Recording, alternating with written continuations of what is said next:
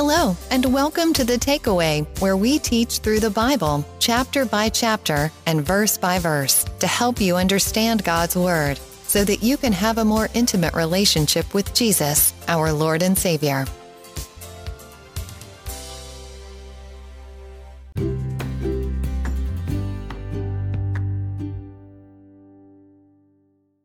Hello, welcome again to The Takeaway. I'm your host, Pastor Harry Behrens, and in today's episode, we're going to be looking at Revelation chapter 12 and asking the questions Who is the woman, the dragon, and the child mentioned, and how does this fit into the context of Revelation? All this and more will be answered today. In our last episode, we discussed the two witnesses and their purpose during the last three and a half years of the tribulation. God never brings judgment without clearly stating why and when He is going to do it. He does this to give people an opportunity to repent and it shows that it's not his desire for people to go to hell. In today's world, he uses the church as the witness to the lost to testify about Jesus as the only way to God. As believers who study the word, we understand God's judgment against the wicked and why he does it. Just as the two witnesses will testify of God's judgments, we also have the responsibility to tell people the coming judgments that they will endure if they don't repent. Being a believer in Christ is not supposed to be easy. We all have the responsibility to tell this lost world about our loving God and that He has to judge the, this wicked world. There is only one way out from experiencing the wrath of God, and that's through believing in Jesus.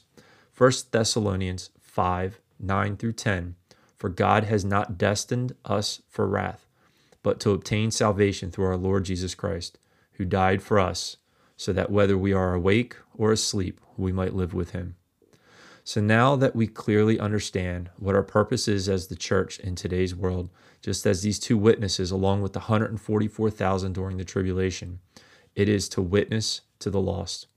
In this study, we are going to see what it is we are truly fighting. It's not flesh and blood like most would suggest, but against rulers of darkness and spiritual hosts. In Ephesians 6:12 it says, for we do not wrestle against flesh and blood, but against principalities, against powers, against the rulers of the dark of darkness of this age, against spiritual hosts of wickedness in the heavenly places.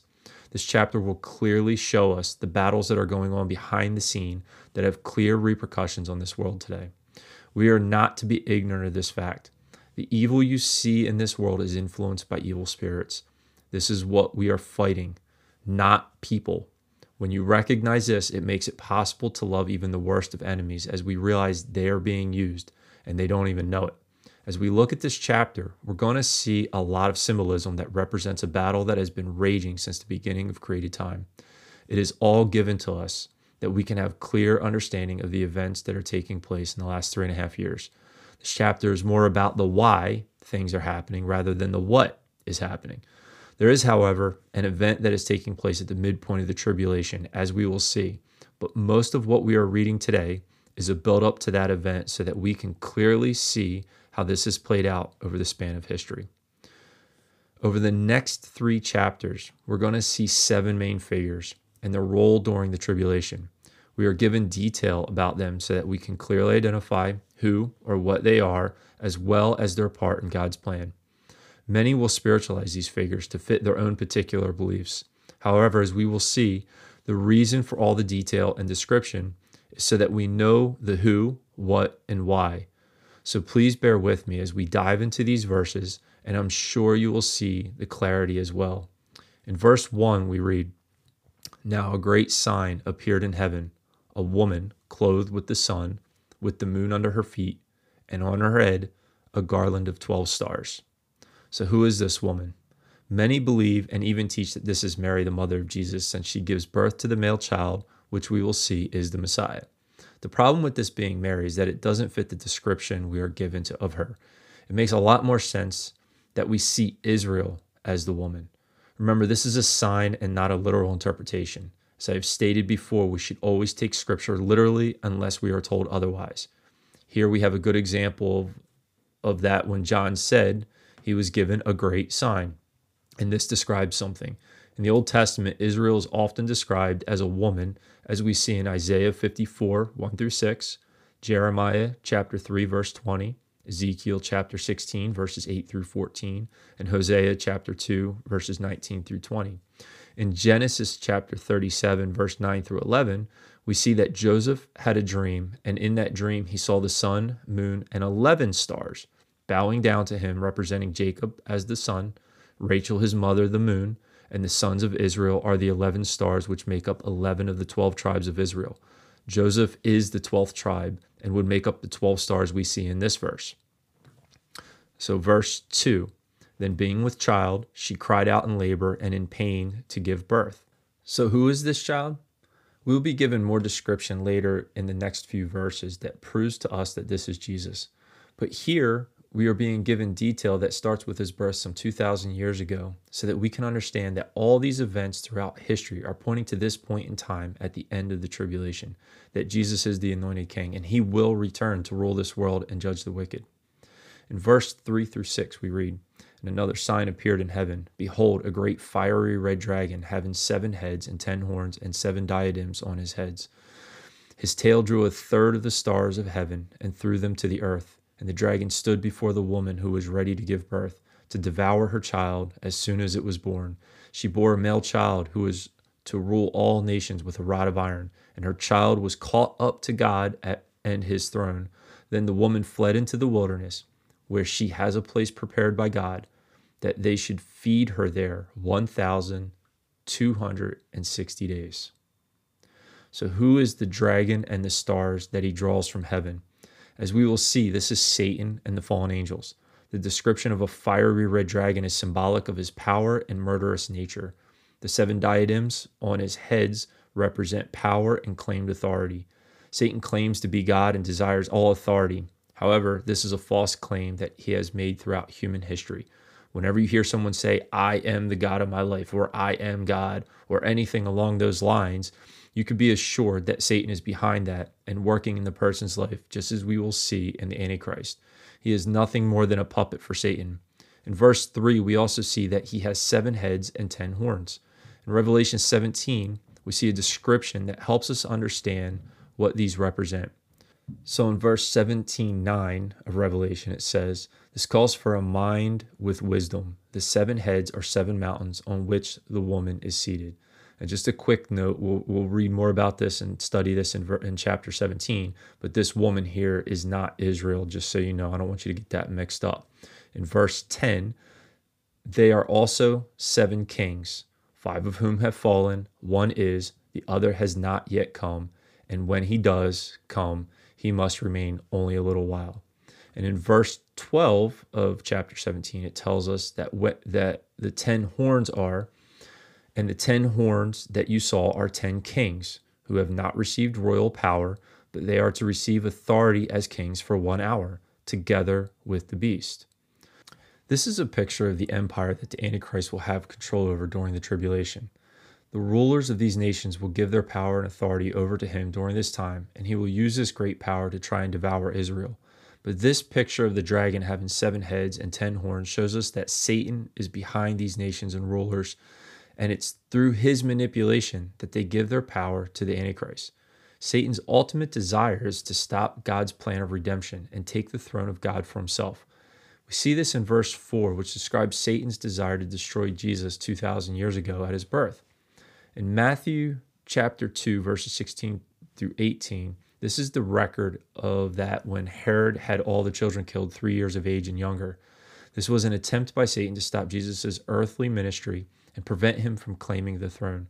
As we know, he utterly failed at that attempt, which also shows us that God has complete control over everything, and no one can change that. Your life is no different, and you can be assured of that no matter how bad things look. Even when there is an attempt on your life, God is still in control. Never lose sight of that, ever. So in verse 5, we get further description about the male child, which should make it clear that this is Jesus. Throughout Bible prophecy, the one ruling all the nations with a rod of iron is the Messiah, which we know is, to, is, is Jesus. This is, of course, still a future event that will take place at the end of the tribulation to fulfill these prophecies about the Messiah and his earthly kingdom. We know that he is caught up to God at his ascension and currently sits on his throne in heaven. Hebrews chapter 12 verse 2. looking to Jesus, the founder and per, uh, perfecter of our faith, who for the joy that was set before him endured the cross, despising the shame, and is seated at the right hand of the throne of God. In verse 6, we see the woman Israel fled into the wilderness. Now, some will say this happened with the dispersion of their nation in AD 70 and again in AD 135, when the Romans destroyed Jerusalem and scattered the Jews among the nations. Remarkably, many of the Jews maintained their identity as, as a people during all this time. They have been scattered around the world for nearly 2,000 years, and since then, and are the only nation in history to have ever broken up and been and then been regathered as a nation back into their original promised land that God given them has given them. This is yet another sign that they are God's people and a fulfillment of Jeremiah 32 7. Behold, I will gather them out of all countries where I have driven them in my anger, in my fury, and in great wrath. I will bring them back to this place, and I will cause them to dwell safely. Now, as we look at verse 6, it clarifies the timing of this particular event. It says clearly that she will be protected and fed by God, which she was not during the past 2,000 years, and that this would only be for three and a half years, which I have stated always points to the last half of the tribulation. So, to recap, what we have here is the nation of Israel giving birth to the Messiah, whom Satan tried to destroy at his birth and failed. Then, at the midpoint of the tribulation, Satan will be cast out of heaven with his angels, and out of his fury will attempt to destroy Israel, and he will fail. Then he will turn his anger to the offspring of the woman, which we which are the Gentiles who come to faith in Jesus during the tribulation, as we're going to see. So in verse 7 and through 9, and war broke out in heaven Michael and his angels fought with the dragon, and the dragon and his angels fought, but they did not prevail, nor was a place found for them in heaven any longer. So the great dragon was cast out, that serpent of old, called the devil and Satan, who deceives the whole world. He was cast to the earth, and his angels were cast out with him. Now, many will claim that this event happened back at the beginning of creation when Satan first rebelled. However, that doesn't fit with what we know from Scripture. We see in Job 1 6, it says, Now there was a day when the sons of God came to present themselves before the Lord, and Satan also came among them. And again in Job 2 1, again there was a day when the sons of God came to present themselves before the Lord, and Satan came also among them to present himself before the Lord. And the Lord said to Satan, From where do you come?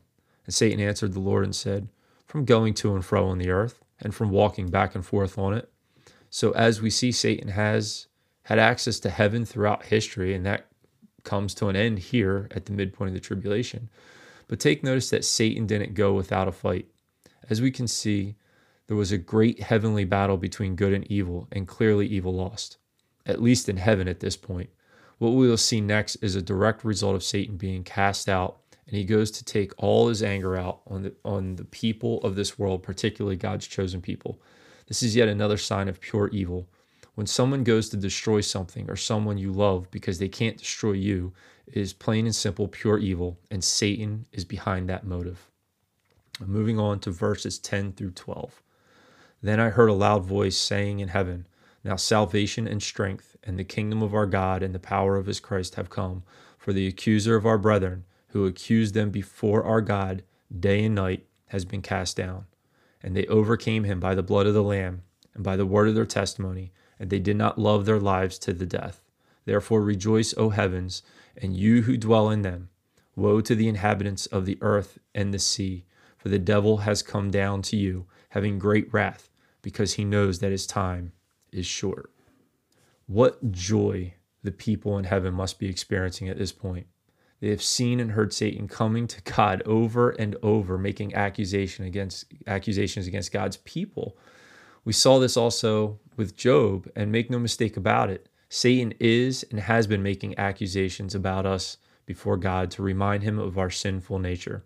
But notice that verse 11 says, what verse 11 says, they overcame him, Satan, by the blood of the Lamb and the word of their testimony.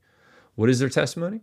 There's only one that I promise you will work, and that's the testimony of your life in Jesus and his and yours. 1 John chapter 4 verse 13 says, "This is how we know that we live in him and he in us. He has given us of his Spirit. And we have seen and testified that the Father has sent his Son to be the Savior of the world. If anyone acknowledges that Jesus is the Son of God, God lives in them and they in God.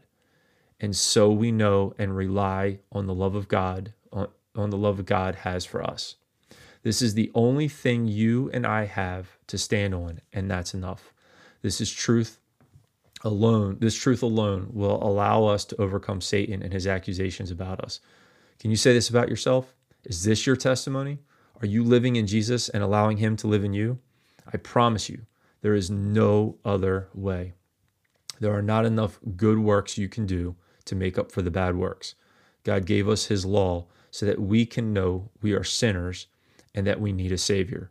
You will never be righteous enough on your own to be saved. It requires a perfect sacrifice, and Jesus is that sacrifice. All you have to do is submit to Him and repent of your sins. Turn from the wickedness in your life and allow Him to start living through you so that you may find and have life and life abundantly. So, moving on to verse 13 through 17.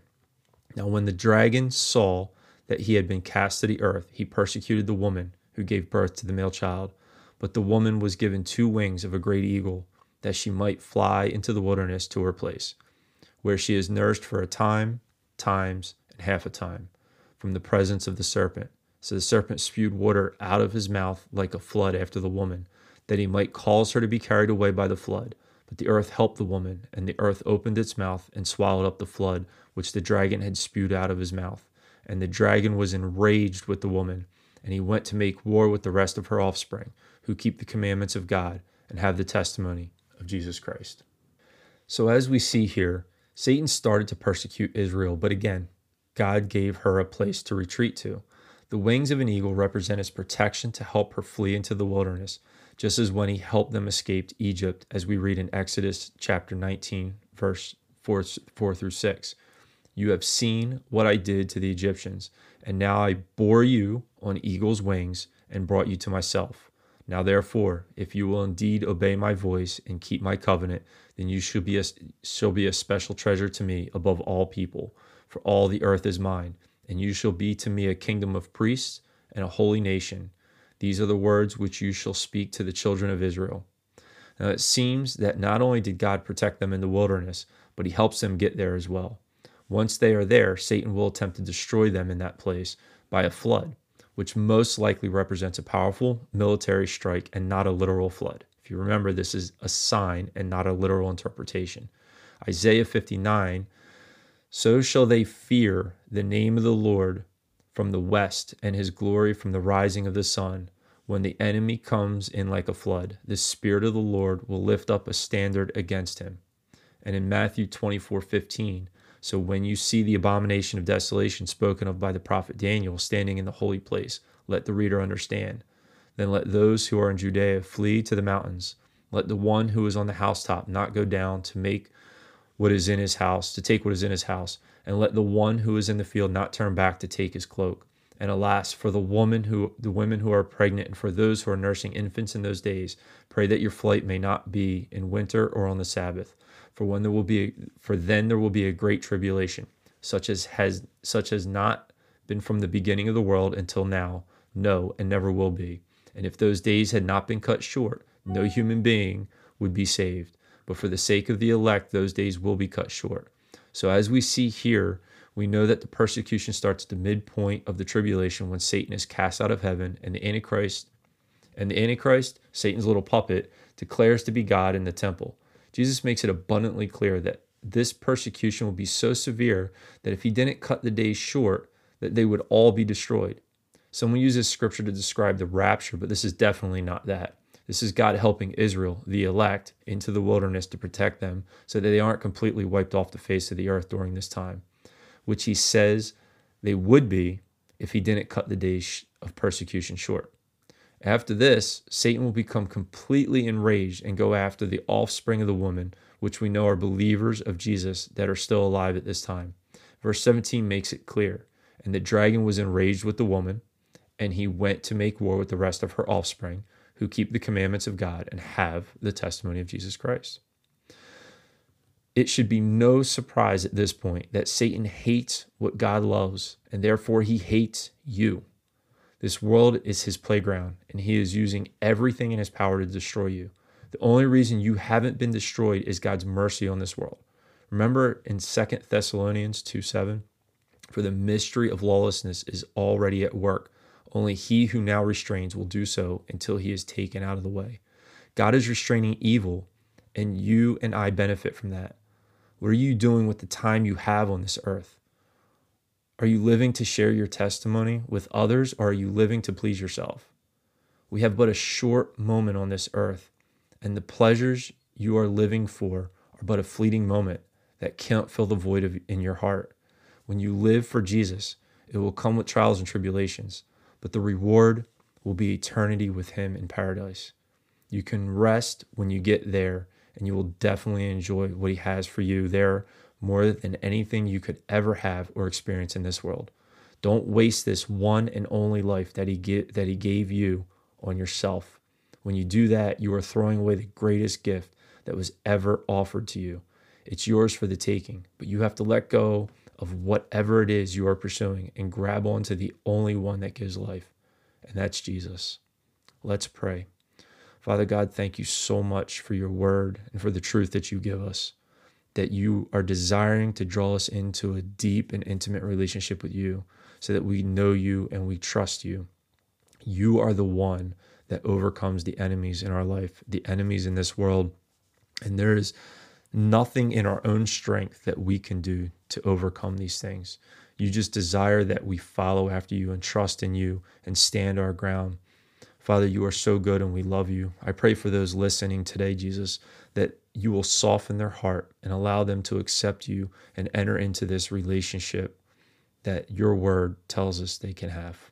We thank you in your name, Jesus. Amen. Thank you for joining us today. I hope this message helped you take a step closer in your relationship with Jesus and that you have a better understanding for just how much God loves you and wants you to know Him. In our next episode, we will be in Revelation chapter 13, looking at the rise of the Antichrist. We will see the rise of evil in the earth as a result of what we saw today with the dragon being thrown out of heaven. Behind every evil act, person, government, or entity, there is a spiritual influence behind the scenes that we don't see. But when you study God's word and take it in, you will be given eyes to see and ears to hear. Matthew chapter 13, verse 16. But blessed are your eyes, for they see, and your ears, for they hear. For assuredly, I say to you that many prophets and righteous men desired to see what you see, and did not see it, and to hear what you hear, and did not hear it. What a great gift God has given to us, to, uh, uh given us to have complete revelation of His plans for us to see and hear the things that are unseen and can't be heard by the unbeliever. We have been given everything we need in the in the word in the word of God to identify and overcome evil. All we have to do is read, and he is faithful to give us understanding. Proverbs 2, 6 through 16. Only the Lord gives wisdom. He gives knowledge and understanding. He stores up wisdom for those who are honest. Like a shield, he protects the innocent. He makes sure that justice is done and he protects those who are loyal to him. Then you will understand what is honest and fair and what is the good and the right thing to do. Wisdom will come into your mind, and knowledge will be pleasing to you. Good sense will protect you, understanding will guard you. It will keep you from the wicked, from those who from those whose words are bad, who don't do what is right but what is evil. They enjoy doing wrong and are happy to do what is crooked and evil. What they do is wrong, and their ways are dishonest. It will save you from the unfaithful wife who tries to lead you into idolatry with pleasing words. Before we go, I want to encourage you to visit us at thetakeaway.faith. On our website, you can find out more about who we are and sign up to receive emails to get notifications on new episodes and ministry updates. This also makes it easy to share our podcast and allows you to use it as a resource to help others. On our website, you can easily send us a message, a word of encouragement, questions, or comments. We would love to hear from you and encourage you to send us a message soon. God bless, and we'll see you next time on The Takeaway.